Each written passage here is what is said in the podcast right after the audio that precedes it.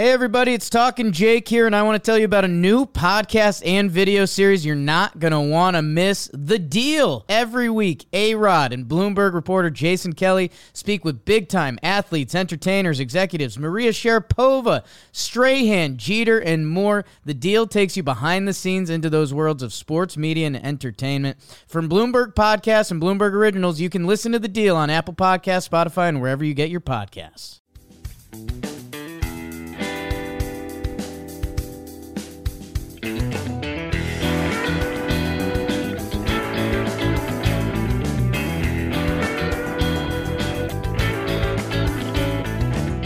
Welcome back to the Compound Podcast. This is episode 99. We had two 98s and then this is 99. Brought to you by Parce Rum. My favorite rum, your favorite rum, Parce Rum, which you can get at Binny's in Illinois, Specs in Texas. And also, some I wine shops in New York that I looked up and I forget the Yes. name of. yes, and places in Florida. Total Wine, maybe. Uh, I I did not forget my microphone. I just forgot my microphone in the car. So uh, maybe my audio's shit right now, and maybe Tom's mad at me, but it won't be like this forever. I am currently in Arizona. Dakota's in Arizona. 10 minutes from each other. We're 10 minutes from each other. Special. And I think we're going to do episode 101 in person. Can't say that, Tom. Can't You say can. that. You can say that. Yes, I can say that. You can say it. Okay. Does everybody, if people know about? Can I keep talking? Yeah, you can keep talking about it. Well, John Boy's coming out to Arizona, and they're going to be hanging out in person. So Dakota and I are going to record 101 uh, together in person. John Boy is bringing baseball back because by the time they're here, spring training will be going. That's a guarantee. That's a compound guarantee. Oh, is that so? Is that so? Well, I didn't say big league or minor league, but there will be at least minor league games by that point. Can we, Tom? Can we tell the people about episode 100 before we get going on this? Also, I'd like to put it out there that I'm cooked. So if my energy is low, it's not my fault. Well, listen, we all I got energy for you. Uh, and we got uh, we set up. It took me a while today. Shout out to BBD, master producer over here at uh, John Boy. We do have a phone number so people can call in and leave voicemails. Uh, the number is all right. Ready? We'll put this on the screen as well if you're watching at home. 914 487 3788. So again, that's 914 487 3788. Uh, I just remembered I have to set up the voicemail for it. So I'll have to record a message. So you'll hear me. Don't know what I'm going to say. Going to tell you to leave a voicemail. But, uh, you know, do we want them to leave questions? What do we want from the people? Do we want to shout? Do we want just, you know, what do we want? No, I think that's I think that's a good question that we should discuss on air on episode 99. Uh, which is I think I think questions uh, and maybe a little maybe if you want to say about what you like about the compound, maybe if you want to fluff us a little bit, tell us how great it is. But Please don't I think be mean. Please don't Yeah, bully us. please please don't be mean. Well, we have, uh, we have That's control. fragile. Over, we have control over which ones get in the episode. So Oh, like, bully oh, then yeah, not say whatever you want. And Tom, just don't tell us if anyone's mean because you send Don't- us YouTube comments that are mean sometimes. I don't even want to see it because I don't care. don't tell us don't tell us uh, anything mean and um, maybe we only get like five calls and then tom has to play the mean ones for us because there's not enough like that's a real possibility If anyone's watching this on YouTube, I want you to tell me if Zach's looked at the screen until this very moment on this whole episode so far. You guys are. T- hey, I know what's going on. I'm not going to interrupt What's interrupt. the phone number? What's the phone number? If you know, Oh. Nine one nine one four something something something something, and you haven't you have not made a message for it yet. Um, you said you're going to. Ian um said that He's he cooked. should he should fluff. Yeah, he's cooked. Maybe to fluff us up. You guys don't want any mean comments. I can multitask. You want the mean comments? Hey, I want everything. I don't care. I want the real people. Why? Like, what good is it going to be if you only see the positive stuff? what do you want from the people on these on these voicemails for episode 100 are we doing a pizza party Yeah, Dakota- I mean, I mean, we can No get free ads. Grimaldi's. We can No get free ads, but Grimaldi's. dakota and i are gonna be eating grimaldi's One hundred percent. We need to get Grimaldi's, and then you're gonna have to come pick me up though, and then we can get Grimaldi's.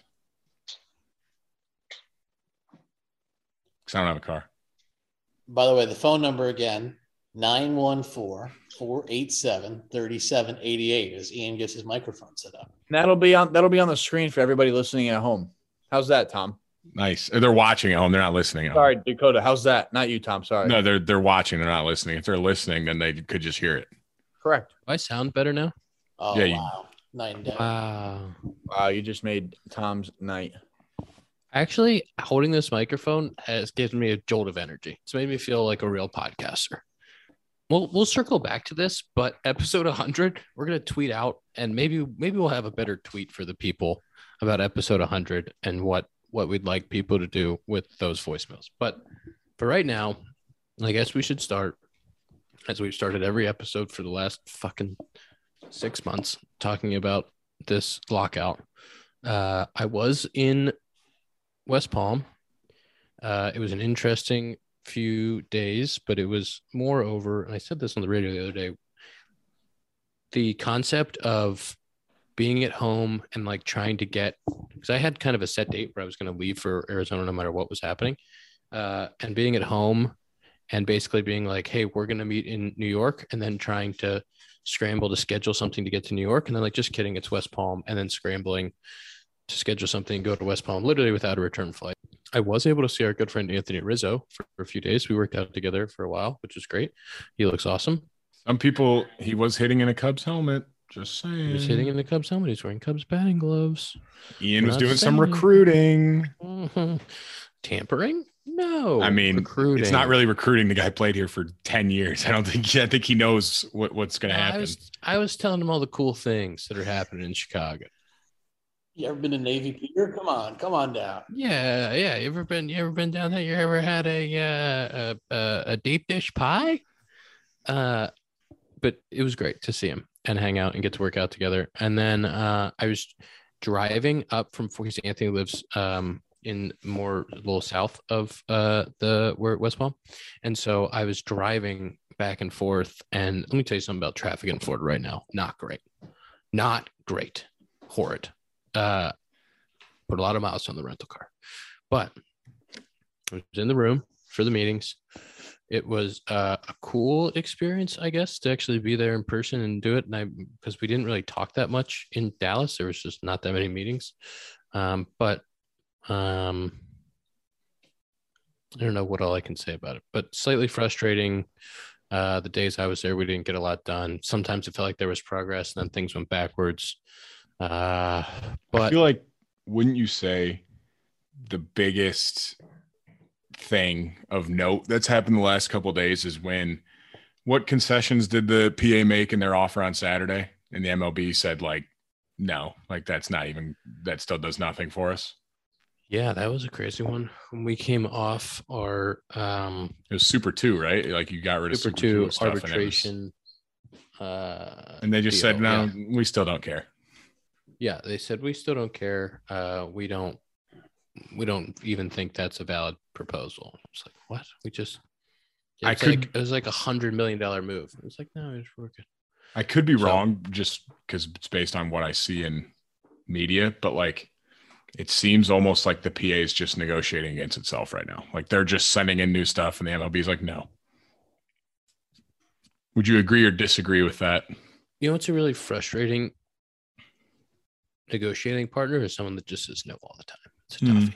But yeah, it really has felt like the PA has been the one trying to move the ball uh, to a place where we might get a deal, and it hasn't been really reciprocated. Um, but there was some some pretty good media today, kind of all across the board, uh, as we kind of approach this set deadline um, from the league.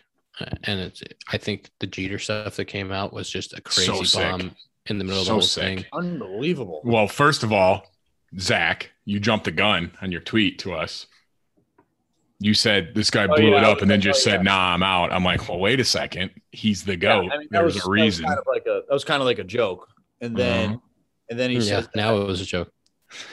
yeah, because he's look what he did before he he left. They got Wendell, Stallings. Didn't Luzardo go? Oh, no, he got didn't he? Didn't Luzardo go there?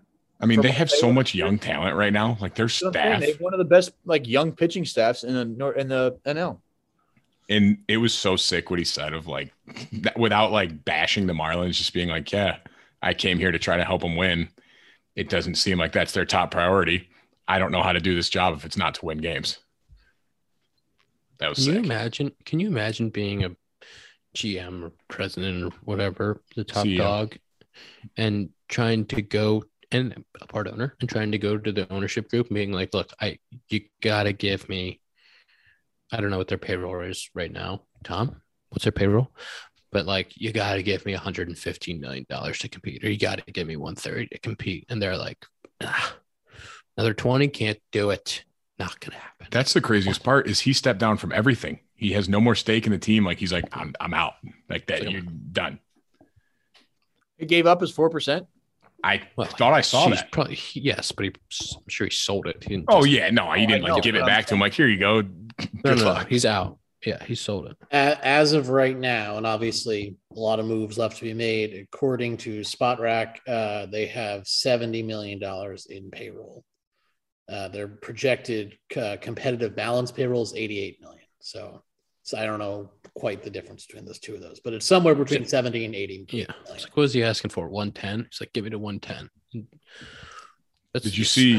I don't want to talk about it. It's Did you see cooked- Passan's article, cooked. Ian? Zach's Yeah, boys yes. article.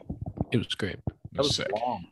I think that was that's the the toughest part about this is there's been so many moving parts and in the entire negotiation and it's hard to get it out in one tweet or something. Like when there's a piece like that that encompasses all of the stuff that's going on it's just it's an awesome read because you see all the different that's what we've been dealing with for the last six months. It's like how do we make all of these things with competitiveness and each different move that you have with competitiveness whether it's the draft or revenue sharing or international draft or all this stuff it all impacts how teams are going to compete. And then like the group of players has to try to predict how 30 teams 30 owners and 30 gms are going to react to rule changes because of the last five years were just so insane with the with the manipulation of the rules. And i think uh, your boy jp did an awesome job of kind of breaking all that down and then kind of giving examples about, about how uh, you know things have happened over the over the last five years. I thought there was one. There was a quote from a GM in there, wasn't it? That was like, "Yeah, we don't want to manipulate service time, but if it's there, like, how do we not?" Yeah. Like, It's it's very long, but it is very worth the read if you're like not, I guess, like knowledgeable of what's going on. It, he he gives a lot of insight. I took a screenshot of that quote because I was like, "Oh my god!" and sent it to a couple people. Uh, the quote from that article is: "This is, is uh, from an unnamed general manager right now in major leagues. It's horrible. Six years should be six years, but what are we supposed to do? Not take advantage of them? See, and the thing is, I'll be honest, they're right. Because if I'm a GM, why wouldn't you do it? Like Right. you get an extra year of a player, of course you're like Brennen Davis right now.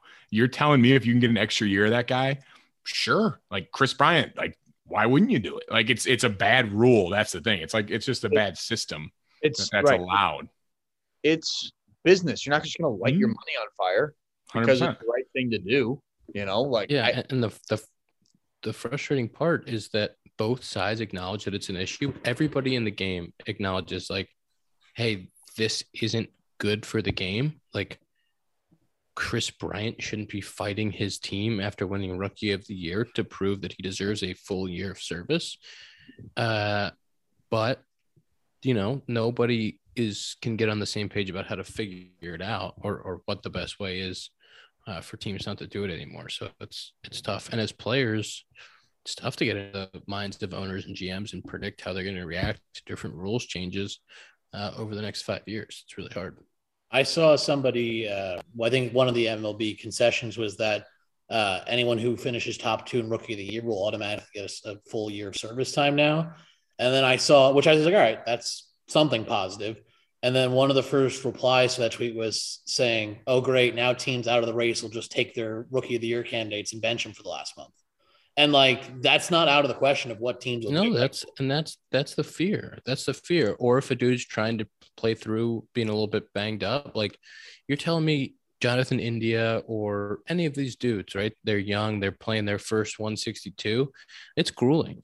And uh guys get banged up in September, and you're telling me that that those guys aren't going to be like, hey man, why don't you just take the last few weeks, take the last month, like well, let's get you healthy for next year. Like if you're a young kid and you're you're being told to do that by your front office. It's a really hard situation to say no. Um, But what does that say about the sport that we think, even a rule that I think everyone would agree in general, the idea of giving guys who get rookie of the year an automatic year of service time?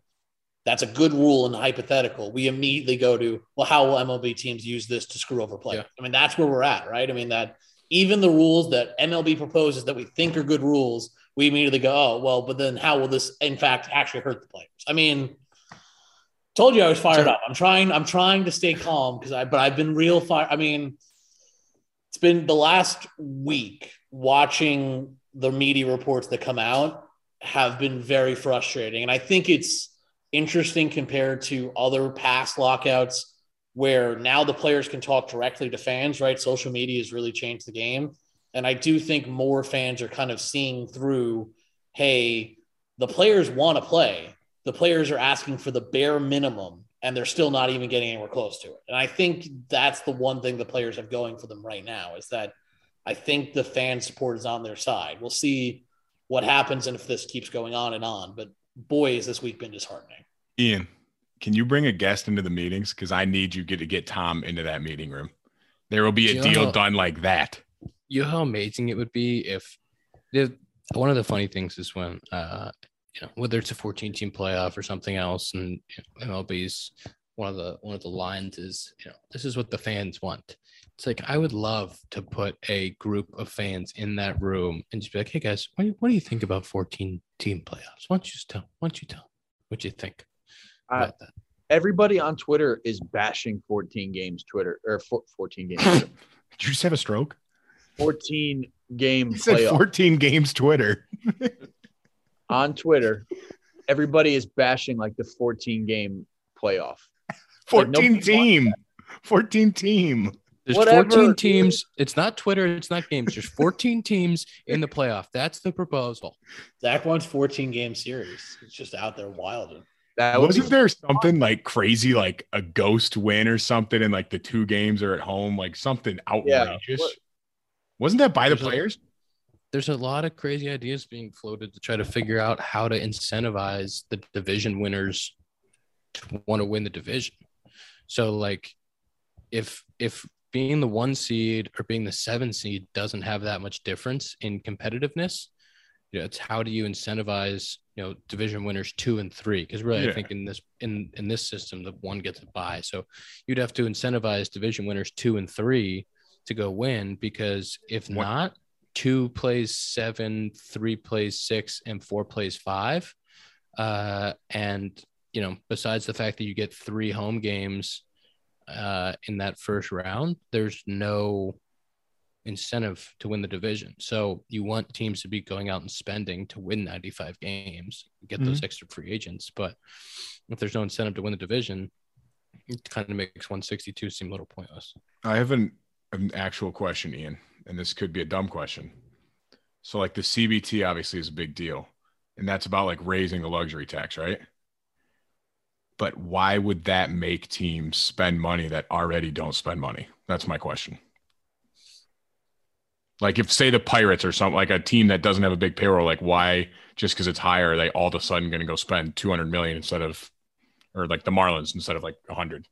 Pirates, Marlins, A's, Rays, those teams, you know, they're never going to be spending what the Yankees or the Dodgers are going to spend. Yeah. But um, there's it's kind of twofold. One, if there's 10 teams that are spending 220, obviously, as Derek Jeter can say, you can't compete at 80. So it's they're going to have to spend incrementally more to keep up with those teams. But the second part of that is there's about five to seven teams a year using the luxury tax as a hard cap where they won't go over it. And then they tell free agents, hey, can't sign you. Hey, you have to sign this deal. Hey, we have to spread the money out to stay under this threshold uh, because it's, you know, we're, we're not willing to go over it. I can't, I can't get authorization to go over it. So you have a group of teams, know, whatever it was last year, 210 or 208 or something. And they have a group of teams that's sitting right around 200 um, with a little bit of room up to it, or you know, oh, we got to save a little bit of room because we might want to make a trade at the deadline to add some money. There's a lot of teams that are just sitting under it. So if you raise that, uh, you know, those teams like the Cubs, the Red Sox, the Dodgers that always have to come down and reset. um, those teams would be willing to push up another 10, 15 million a year um, and, and still be butting up to it uh, if it's a little bit higher. Does that hurt competitive balance?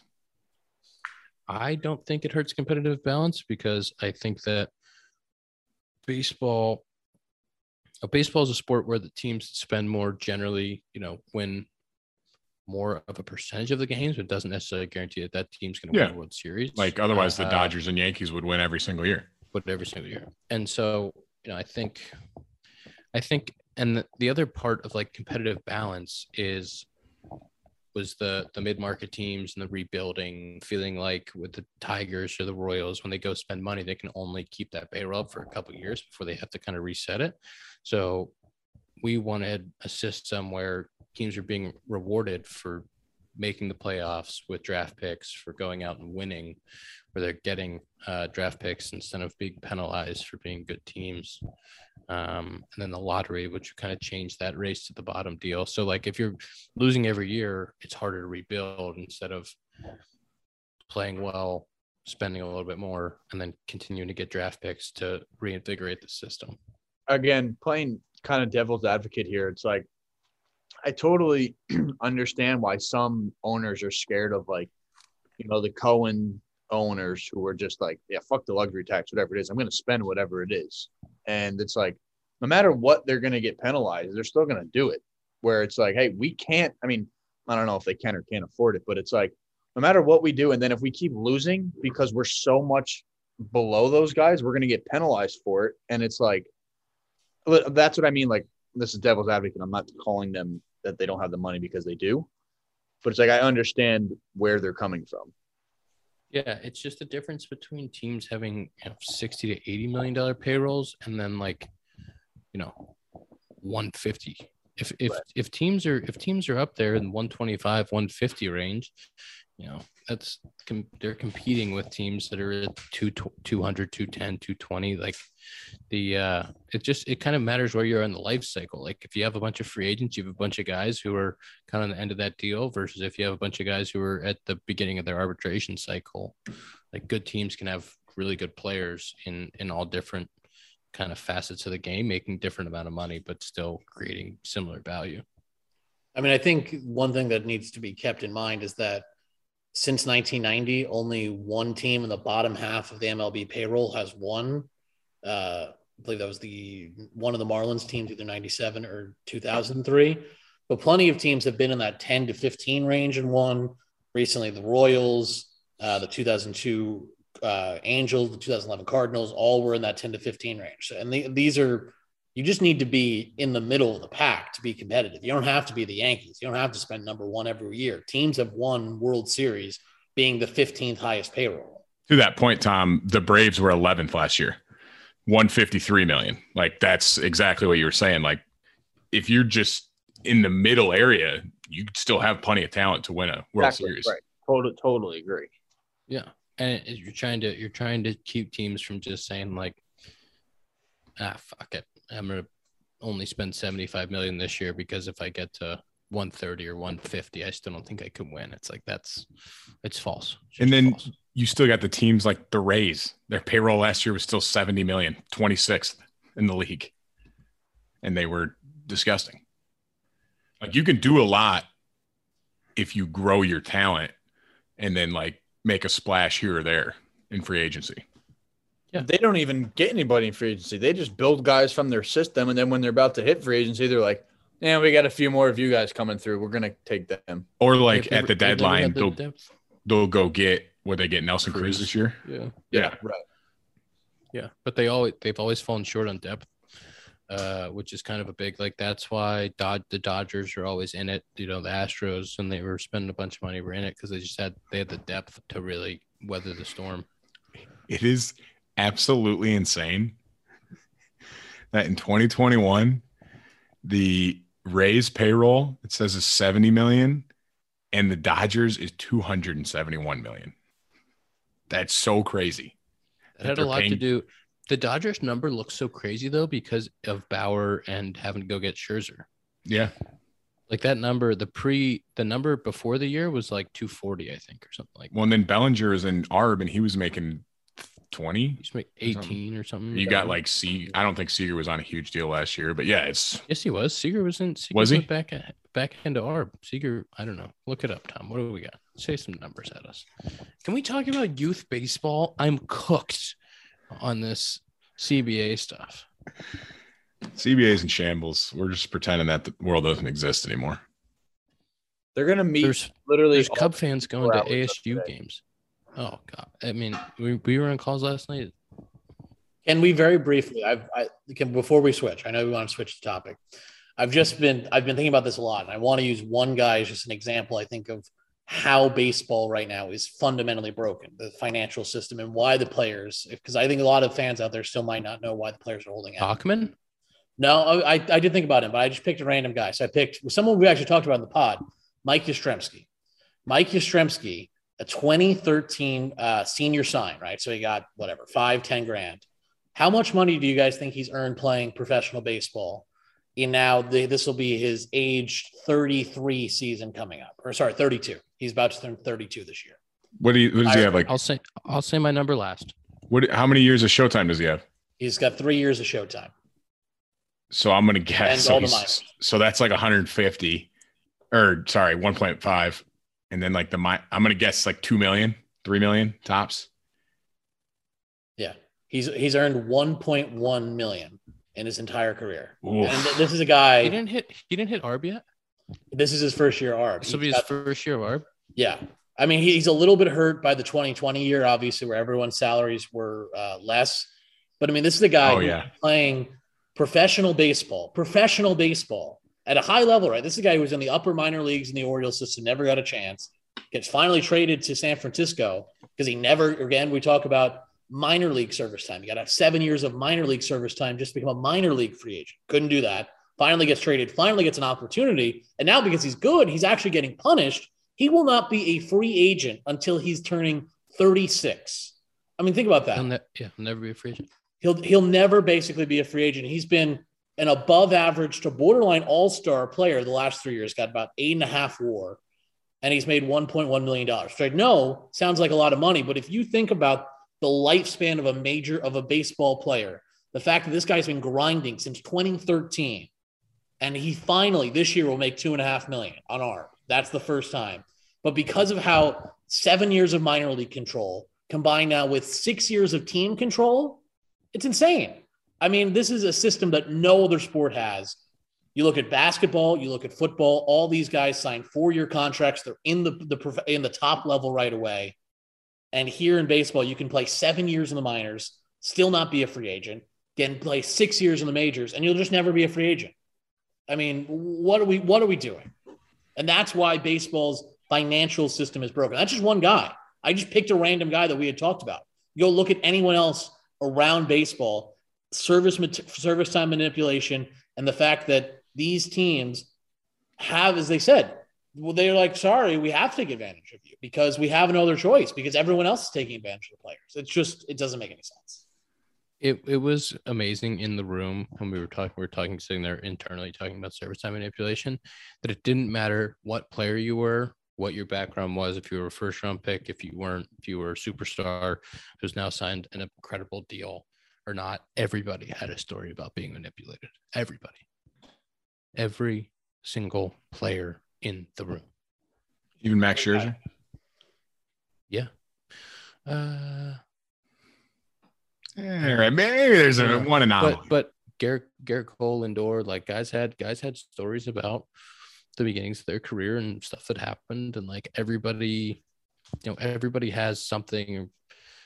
You know, Tony Riz is three days short of ten years. You know, he needs three days once the season starts to be at ten. KB Kris Bryant was one day short uh, of a year of service, which completely and totally would change. He's gonna make a lot of money. He's gonna be fine, but like that dude would have been a free agent a year earlier, 28, going 29. Like, but a completely different situation for him. That's probably why they didn't want me at the meetings because I wasn't manipulated for my service time. I told them I'd Me sit back. too. Me too. How many times you how many times you get option this year? I don't know. I mean, they were all They're uh they're still manipulating mine. That's why I haven't been called up yet. It's crazy. It's fucked up. It is. It's a crazy system, and it's really tough to relate to any other system because uh, almost every other system besides the NHL because they have a minor league hockey, you know. But yeah, they have it's like its own league. It's like its own league, but Well, so you know, is the G every- League now in basketball. The minor league hockey, I'm pretty sure they get paid all year round too. And they make like you know They make Normal I'm pretty sure they make over. like- a- pretty sure ma- they make over a hundred grand. I think G League's like that. G League they make great money, right? G League has like a draft now. It's like its own thing. I think G League salaries are like thirty thousand, and I think hockey's like forty to fifty. But I mean, those are still you talk about compared to minor league Yeah. baseball, it's like night and day. Three to four times. An NFL Uh, practice squad makes like I want to say six figures. I could be wrong, but I know it's like 50k plus. No, they make like a, I think it's like one hundred and fifty. I was gonna say I think it's over 100, but I didn't. I didn't want to be wrong. I mean, you look at like Yastrzemski's teammate Evan Longoria. You talk about a guy service time manipulation. Took him two years to get to the bigs. Of course, didn't get called up till mid-April for you know. He all- suddenly was ready in mid-April because he, he wasn't ready yet. That's why. No, he wasn't ready on opening day. Then signs a six-year, seventeen million dollar deal. You're like, why is that? Because bought out all of his, you know, arb years, and then finally signed a big contract at 29. That's like the perfect scenario. He was drafted at 20, spent two years in the minors, then get called up. But by the time he was the fourth overall pick in his draft, D'Brickashaw Ferguson, the NFL draft, had already made 55 million by the time he had gotten to his second contract. I mean, it's just it does again. It, the whole system's broken no matter who you look at. And they and they probably told him, you know, teams will do this. We just saw an example of it with Seattle that if you don't sign an extension, we're going to send you back down, or we're not going to bring you up, uh, and you're going to wait around. So you can either sign this today, and you'll start the season on the opening day roster, or we'll see you later. And you know, the Seattle guy talked about it. You know, those dudes that broke camp with the White Sox, a couple young guys, Eloy and those guys, like had to be part of the conversation. You know, it's a it's system. I'm cooked. I'm absolutely cooked. Can we talk about youth baseball? Okay, we promised the people. Of I course. just want to live up to our promises to the people. And Tom, if we want to circle back and you want to yell about this for like five minutes before we end, just leave it right fresh in people's minds. We can do that. I'm all yelled out. I'm good. What do you want to talk about youth baseball, Ian? Well, I want to talk about a few things. So I'm going to start with how I thought about this, uh, and then circle back because I tweeted about it, and then people responded, and I think there's some things to address. But I was talking to a friend of mine whose 11 year old daughter was playing basketball, tore her ACL at 11. 11. You imagine rehabbing an ACL at 11? How's that possible? Aren't your bones and like limbs like really malleable at Aren't that you, age? Aren't like, you like you like can't do anything. You could like break your arm, Bambi? but that's about it. So I it's it's an interesting topic about youth sports uh, and youth baseball specifically, but there's you know injuries are as high as ever because kids are lifting earlier, kids are playing more, kids are more specialized, they're more one-sided athletes. Uh, Tommy John's are through say- the roof. I wouldn't say working out or lifting is hurting the kids getting hurt. One hundred percent. I think it one hundred percent is don't not even a question to me. If you start think- lifting weights at the age of twelve, you're putting to a bar so much stress on your body that it's I not disagree. ready for. I disagree. I I think mean, I mean, the data supports it. It one hundred percent is why. I've seen a lot of conflicting reports about that. Okay. would you like to speak to them? No, I'm just saying, like, because that's like the narrative. It's like, you know, don't lift until you're fully developed. But I, like I said, like I've heard a lot of conflicting. I've heard both, but I don't think it's one way or another. I don't think it's a hard no that you can't lift before the age of 18. it's dangerous because I think there's a lot of kids out there who want to work hard and want to get in the weight room and do stuff and uh and and be really good at playing baseball, which is awesome. But I think there's a lot of kids that are doing it the wrong way that don't have the proper instruction, 100. that uh, don't don't have anybody watching their form, and they're lifting heavy at a young age and getting too muscular in one spot without the proper flexibility, and then things start to go. Uh, and like I think all of us had experiences in college, had like a football strength coach taking you through workouts who didn't understand anything about being a rotational athlete.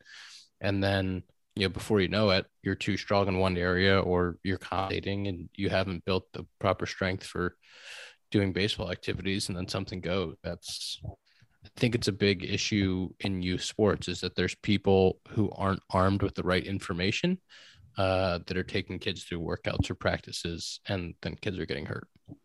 And and like you see kids at the age of 12 and 13 throwing seven ounce balls and then three ounce balls. And it's like, I can guarantee you you're going to have Tommy John by the time you graduate college.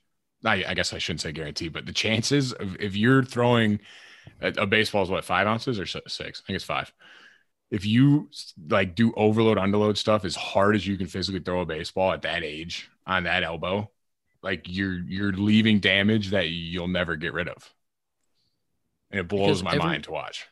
Yeah, because every player who's played as long as we have, like you have damage. You know, it might not be, you might not have lost your UCL. It might not be all the way, but like if you get there and you do your left arm versus your right arm, like it's that right arm's gross. You know, you're, Oh yeah, it's just it's an unnatural motion. it it makes it makes no sense to me. Some of the stuff people do at like that young age. That's my point of like people are getting hurt because they're trying to do it at in junior high, and I'm like, your body's not ready to take this on. Do you think that if kids had the proper instruction or like the proper I don't think there's any instruction you need like other than just pit like I'm talking like baseball wise like you don't need to do anything crazy up until high school. Like just play baseball. Like do like lessons. Like you don't need to like how do I get my velo up from 65 to 70 it's like who cares if you throw 70 at the age of 13 nobody. Yeah. My thing is just do it right. Like have the proper mechanics, work on doing it right. Uh, you know, whatever it is, long toss or if it's it's making sure that your your workouts are tracking with what you're trying to do, but like just have the right movements and motions and like if you can build that foundation, like you're going to be fine. But if you start doing just crazy ass movements and trying to max out on everything at the age of like 11, it's like what? Just throwing a tennis ball against a wall.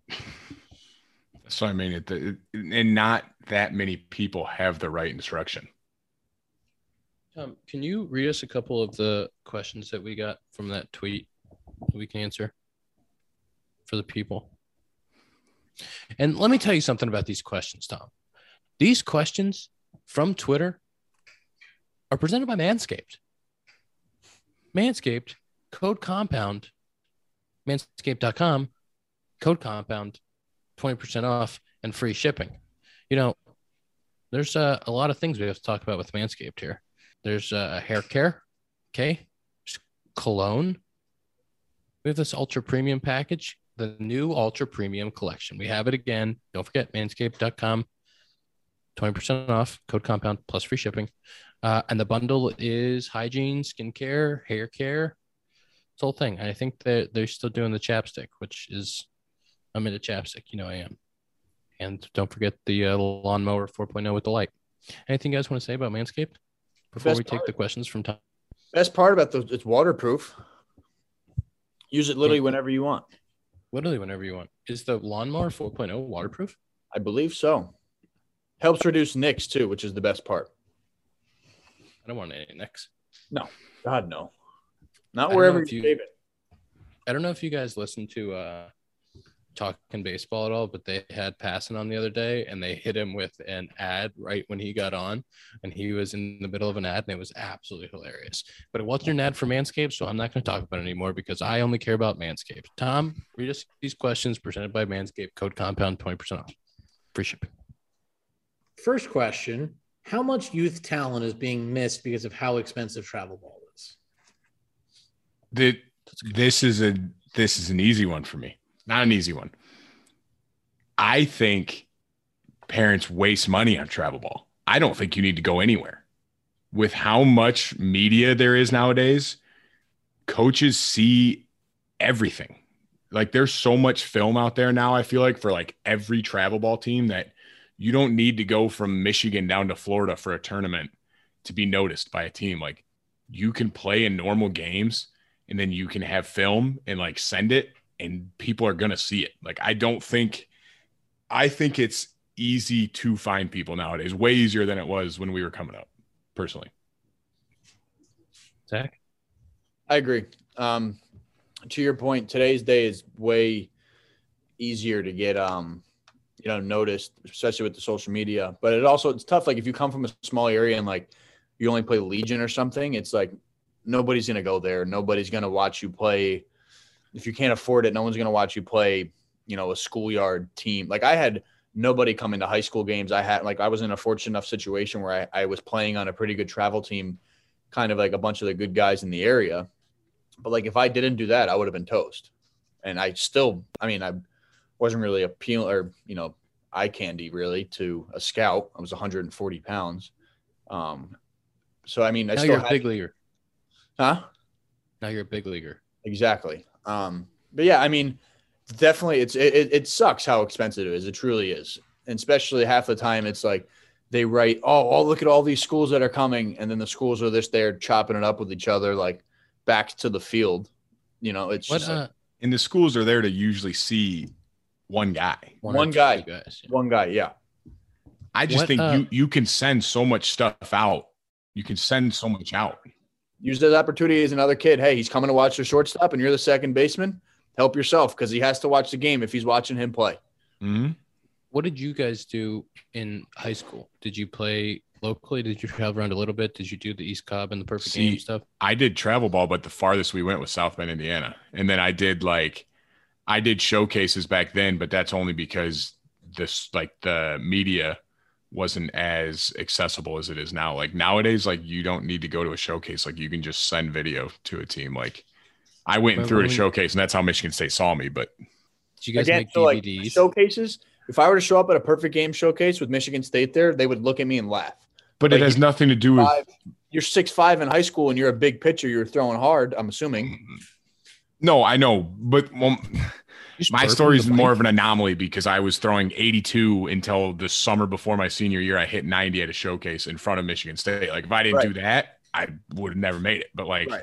But again, you know, you go to a showcase, you're like, hey, this guy's pretty projectable if we get him throwing hard. I'm Where saying if, like this guy's. I mean, look at him.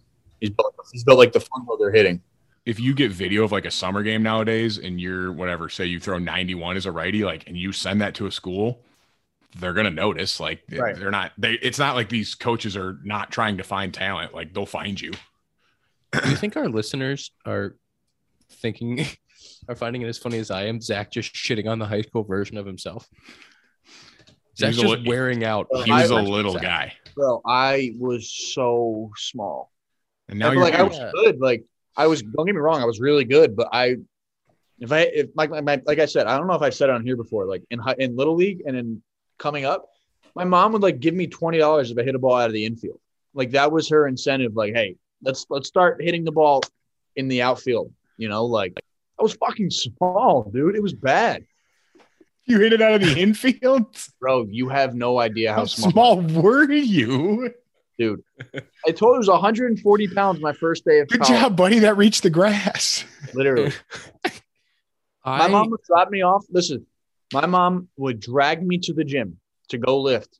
I would go shoot basketball, basketball, and I tell mom, "Yeah, I went and lifted today." But that's. I mean, that's what I would do too. Like, come on. I didn't want to fucking lift. I was like, "Oh, I can, I can just get by hitting singles." I, my path, we didn't really travel much. We, you know, we had a travel team. I think I said AAU and somebody got on me for it. It, it's, that was what we called it AAU. I don't know if you guys called it summer ball, travel ball, but uh, we had a team that would. What? Isn't AAU just basketball? That's what I How thought. how, how is it just basketball? It doesn't make any sense. Like that's like what the basketball league is called. It's called like Yeah, AAU. What's it stand for? It's like Cooperstown. Like there's not a Cooperstown in basketball. Like I think it stands for AAU. amateur athletic uh, something. Like I say, there is there does stand for something technically. Okay. The uh, but we traveled around a little bit. We went to the Carolinas a little bit, uh, and then over to like Joliet. That was kind of as far as we went.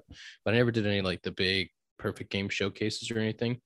I, I don't know. I think there's I think there's so much wasted money in some of these teams, and I think it is crazy what parents are paying for their kids to play baseball and go to these tournaments and do all this. It's just there's, it's crazy. And like One I thing- played, I played on that travel team because my travel coach knew every coach ever, so they're gonna listen to him and say, "Hey, I have X, Y, and Z here. You got to come and watch." Where it's the other coach doesn't know anybody, and it's their reputation's kind of, Yeah. you know, See, Not- colleges are going to be upset that I'm going to say this. If you get an invitation to a camp at a college in an email, do not waste your money on that. It is only if the coach tells you they want to see you come and play there, then do that because they send out emails, hundreds of them, and it's literally just to make money. It's how they pay their assistant coaches. Literally. And Uh, that's why I feel bad saying it because I'm not trying to like to cost money to them, but I feel bad because the parents are sending kids there and they're like, oh, my kid's trying out for S- Central Michigan today. I'm like, no, he's not. He's going to play baseball for $300 for two hours. Let's let's take on the next question. I think, but before we take on the next question, I do think if you're playing high school and playing really good baseball, they'll find you. 100%. AAU, by the way, stands for Amateur Athletic Union. Okay, next question. Is that Um, specific to basketball or not? I, you asked me what the name was. You didn't ask. Okay. Look Well, I appreciate you. I appreciate you finding. I appreciate you finding what the name is. history. All right, here comes from Jared. Uh, he said specialization versus the value of playing multiple sports. Would love to hear each of your perspectives with playing other sports and how it helped you with baseball. That's Golf that's helped me with baseball because uh, it really helped me in the sense of the mental side. Um, didn't play any other sports really. I was actually kind of specialized, so I'm not the right person to ask about this. But I do think if you want to play other sports, you should not give up your other sports for baseball, unless maybe you're a pitcher who's throwing like 98 and don't break your arm. but you're I think Zach will agree with me. You're a kid. Like I don't even care if you're throwing 98. If you want to play basketball, go play basketball. Because guess what? It's fun as fuck. Like I like, yeah, like people are like, oh, you got to make sacrifices. Like, not in high school, you don't. In high school, go play basketball. If you want to go play basketball, play. If you want to play football, play football. I don't think you should specialize in one sport because you'll miss out on so many other things that are so much fun like I love basketball. I loved playing it 10 times more than I liked playing baseball growing up. I just wasn't very good at it. And I know I think Zach's the same way. play any sport you can for as long as you can. It helps. I mean, we- we still play helps golf. body, It helps everything. And tennis. We we yeah, we still play other sports because we like to play other sports. I I think kids should play and and I'm not saying like you could still like you have to do baseball year round still though if you're serious about it. Like it's not like oh, I only play baseball in the spring and then I forget about it until next spring. Like I still do baseball stuff year round in high school, but I still played basketball because it was so much fun. Uh, this one comes from Coach Straight. He said emphasis on the interaction between coaches and parents and volunteer umpires. The negativity directed at volunteer umpires models horrible behavior for kids. Coach for that question. I, you know what we stop doing when people ask questions, thanking them for being podcast as guests. So I'd like to thank all the people that ask questions for being guest podcast. Uh, I when I see videos and like think back to how angry parents would get at like umpires or coaches, it blows my mind. It's I it's don't understand it. incredible how much the parents want it more than the kids at the at this for you tournament in New Jersey. It's like what it's like what how are you gonna get mad at a guy for taking his time to come and volunteer and be an umpire and help the kids? And like, yeah, okay, he doesn't want to be there for 17 hours. He's not calling the fucking perfect zone. He also doesn't know what he's doing. He's just out there. Why don't you get behind the plate if you're gonna be That's what I mean. huh? It's not it's not a knock on these umps, but like these guys like, like like what they took a they took like a quick class, like, hey, like just make sure you call balls and strikes loudly so everyone can hear you. Go get them. Like you think they're trained? Like it, it's unbelievable to see some parents just freak out. I'm like, chill out. Like They literally give them a shirt in the parking lot and say, "Hey, man, thanks for coming. Really Yeah. appreciate." world. Exactly. And But parents pi- expect them to maybe a be pizza party. like Hall of Fame. They they expect him to have a uh trackman in their ear telling him balls and strikes. Right? Like, what are And we doing? I think the other part of that is like if your kid punches out at 11 years old on a ball that was in the other batter's box, like yeah, it stinks. It's not going to ruin their baseball career. No. like you're not you're not taking dollars out of their pocket. Big leaguers get really pissed because those numbers go on the back of the baseball card. The 11 U numbers, they'll make it on the back of the baseball card. True. But I also think interaction between coaches and parents. I think sometimes parents get a little too involved. So let the, let the coaches let the coaches coach. If you want to have a little conversation about it, maybe just tell your kid to smile and nod and do what he wants. I'm a big advocate for if you're taking your kid to a lesson or like to practice, it's not being an, an absentee parent to just drop them off and leave. Like you don't need to be there and like try to micromanage. Like you brought them here for a lesson. Let the coach do the lesson. Like don't try to get in there. We have a And if sign. you want to if you want to be there, don't comment. we have a sign that says like no parents beyond this point on the outside door. We're at home. And it's not like, like I said, it's not to be rude. It's just like, No. listen, like let us work with them. Like you're paying kid's us money to do it. Let us do it. He's not going to perform better when you're like he's not going to perform well when you're there. Mm-hmm. Like he's going to feel a pressure of you watching like this, sitting there, like bro, like go go do an errand, go run Yeah. some, bro. Hundred percent. Okay, next next question. This is our last question from the fans who we really appreciate asking us questions. Don't forget about Manscaped.com. voicemails for episode 100 and manscaped.com backslash. Just kidding. It's not a backslash. It's a code compound 20% off. Uh, how important is it for kids to have fun rather than try to be good? And that comes from uh, Cubs Zone. Hey, winning winning cures all, kid. I was gonna say that's really tough because it's about having fun, but it's really fun to win too. Like, I also think it's about the age and like the yes, the division of com- competitiveness. Like if you're if you're playing best of the best, like yeah, well, I mean winning, but the competition should be the emphasis should be that the competition is the fun part. Like yes, winning is awesome and losing stinks, but like if you're going out there and competing and like enjoy, like I think all of us, the reason why we play the game is because we enjoy being in the competition. You know, obviously you're not always going to come out on the right side of that, but the joy about being in the competition is what brings us back. And again, you're playing with your best friends growing up. Enjoy that. That's fun. That's Yeah. fun. as Fuck.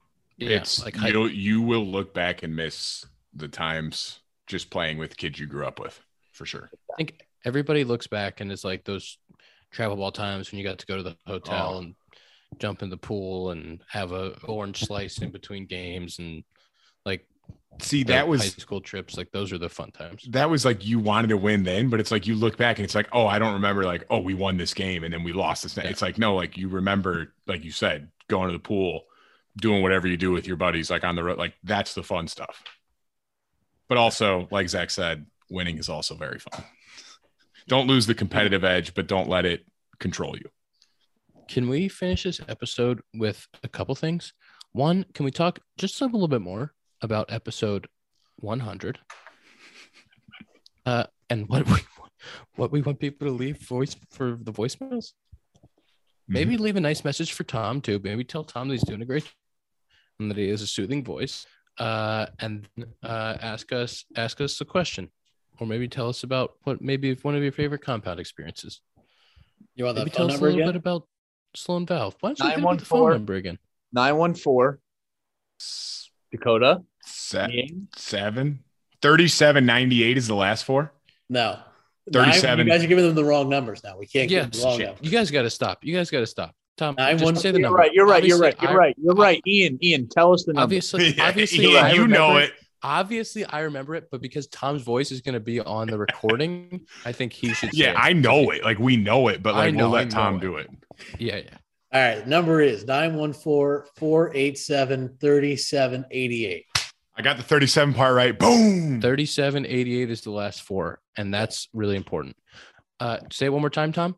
914 487 3788. I tried to pick, I got to pick the number. It was very exciting. Tried to pick something with some eights in it for the boss. I thought that was good. Yeah, thanks, thanks, Tom. I Yeah, really just appreciate just that. screw 59, huh? We'll just forget that number exists. Oh, I man, think all right. I think No, we'll remember that. I, I think my screen time is really through the roof, but let's do our our Sloan screen time. Uh, Mine's super high today. Get I the kept people out of here. business. I get to see Sloan Park every day. No They offense. had a little No offense up to there, Ian that doesn't get to see it every day. Yeah. Not even See, allowed to be this is about in the a- building. This is a weird brag. Not even a weird brag because mine's not that high. but an hour of my time is using the app that I that we use at the facility for working out. So really, you could take an hour off. Uh, my number is five hours and nine minutes. Mine's seven four. Oh, Oh my ooh! I could be on it for two straight hours and I still wouldn't catch you. Dude, Dakota? I'm trying to get some information on this whole lockout thing on my Twitter. Three fifty two. Wow, that's a See, good but I'm at the I'm like at the facility now. So like for like six hours in the morning, I'm nowhere near my phone's down. phone. Thought I uh-huh. was thought I was gonna win. I don't think I've ever won. I was at four eight. I think I've won once. But See, no, Tom, I'm two hours behind you. Oh yeah, so I won. You definitely win because in the in the next two hours, I'll be on it for more than 16 minutes. I guarantee that. Yes. I have to I have to go and get on a call so that we can bring Babe back. I that is the Sloan screen time presented by Sloan. We should say more things about Sloan, including the fact that they make the busters and faucets. Their And ballpark they in Sloan. they built a park. the ballpark in Mesa is awesome, and they're hanging out there, uh, and they're probably want people to come to spring training games. But Tom, what's the number? One more uh, time. one more time for the people, we'll tweet about. Uh 914-487-3788. Call us. See you next week for episode 100. Parce. I love Parce. Parce. Tom. Hey,